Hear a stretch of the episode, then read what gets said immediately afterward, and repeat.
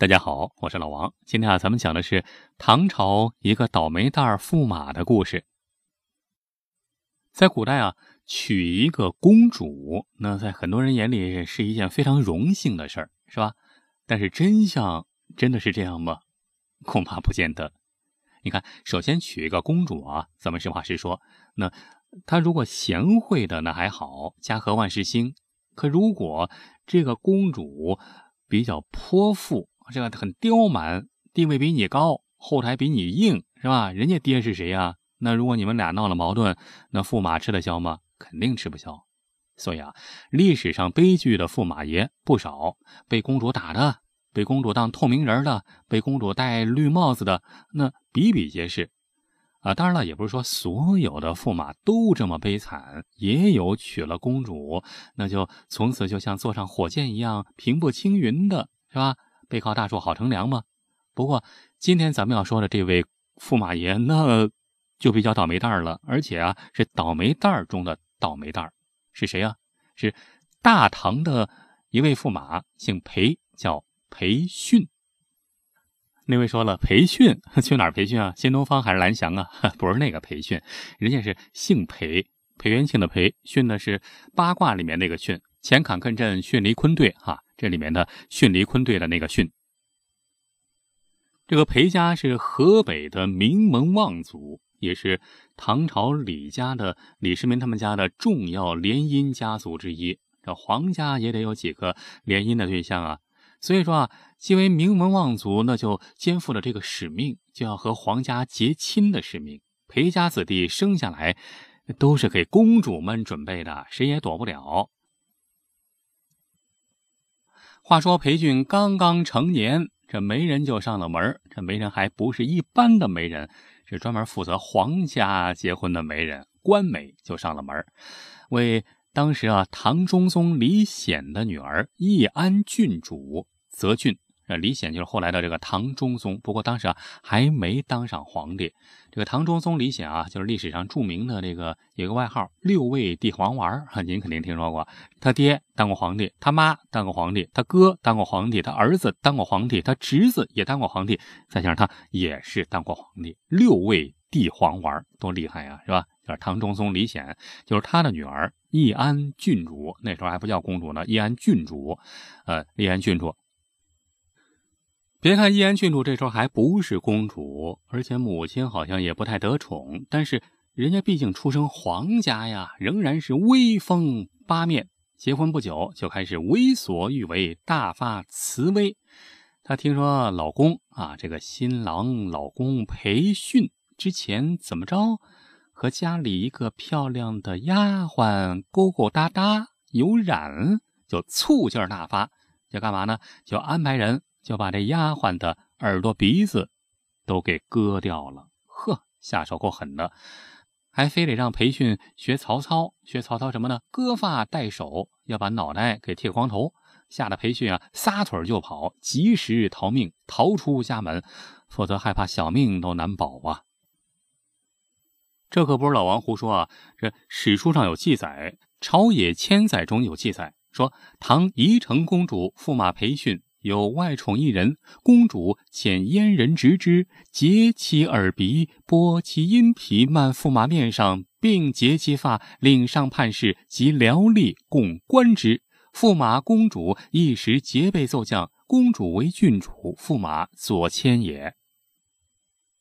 这事儿啊，就成了当时轰动一时的大新闻。这一传一传，就传到了皇宫里，连皇帝皇后都知道了。这皇后就是这个公主她妈呀，就觉得这事儿，闺女做的有点不得不得劲儿，是吧？这个有点太过分了。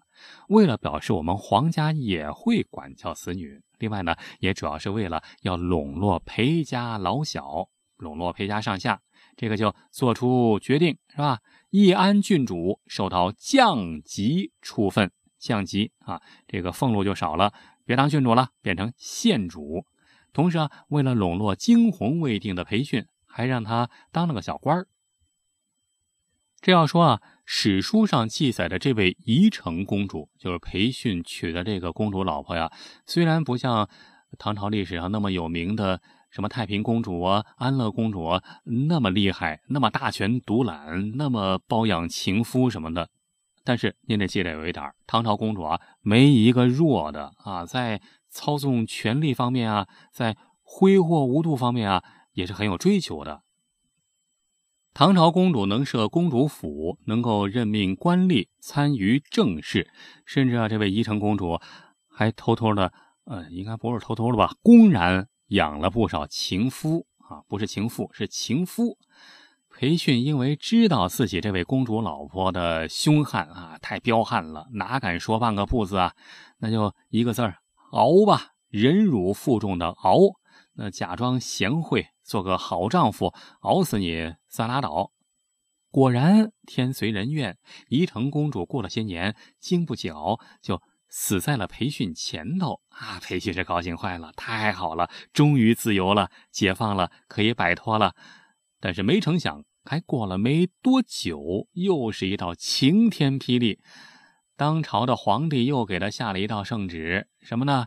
这个觉得你孤家寡人的太可怜，这样吧，再给你安排一个公主，呃，那个公主啊是薛国公主，刚刚死了老公啊，这个你呢死了老婆，你们俩到一块儿吧，你还继续当驸马。裴训听了这话，一口血差点没吐出来，我怎么就这么倒霉呀？其实啊，说起来，在唐朝啊，这个名门望族，说说句真心话，没有愿意娶公主的，没有愿意当驸马的。那位说，不都说皇帝女儿不愁嫁吗？可是唐朝的公主真的没几个敢娶，主要是什么呢？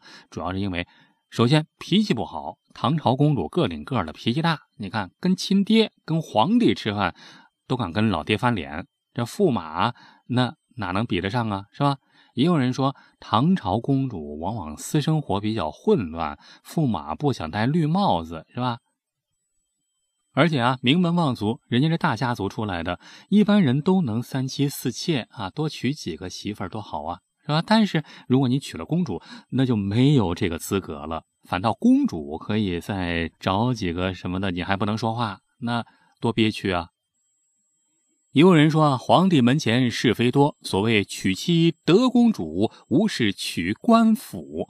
像著名的郭子仪，大将郭子仪，郭子仪的儿子就因为娶了公主，这小夫妻俩吵架，跟公主拌了一句嘴，就差点被灭了满门。你看这媳妇娶的跟孙子似的，还不如打光棍呢。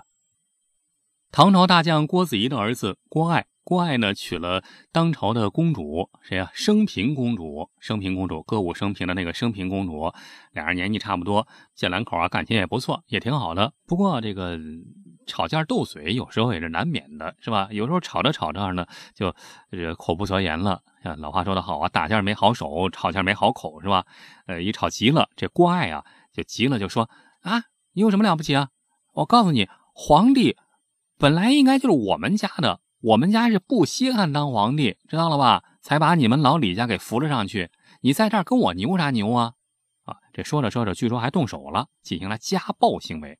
这公主生平公主一怒之下，一气之下，气的就跑回娘家去了。她娘家那不就是皇宫吗？跑跑回皇宫了，找找他爹告状，找皇帝告状。皇帝一听啊，当时是唐代宗。皇帝一听啊，说这个孩子啊，你真不懂事啊！你看人家说的对呀。当年要不是老郭啊，这个咱老李家就玩完了。你别说啊，这个皇位，哎，人家当时是没错，人家要做还真轮不着咱们。他话是这么说，但是心里有什么想法，那就不得而知了。这边郭子仪一听，什么儿子和儿媳妇吵架，把公主儿媳妇给气到皇宫去了，二话不说。这姜还是老的辣呀！二话不说，拿着绳就把儿子给捆起来，捆得结结实实，押赴，呃，不是押赴刑场，押赴皇宫去负荆请罪，噼里啪啦把儿子一顿臭揍。呃，这个见到了这个亲家呀，就是这皇帝唐代宗啊，就使劲赔礼道歉。这唐代宗啊也表示理解，很理解这个小两口吵架嘛，是吧？这说点什么，咱们就。别掺和了，随他们便吧。这个，呃，不雅不聋，难做家翁，是吧？我们要有这种思想意识，我们要有这种这种觉悟，这种高度啊，让他们去玩去了，咱咱哥俩喝酒是吧？别管他们。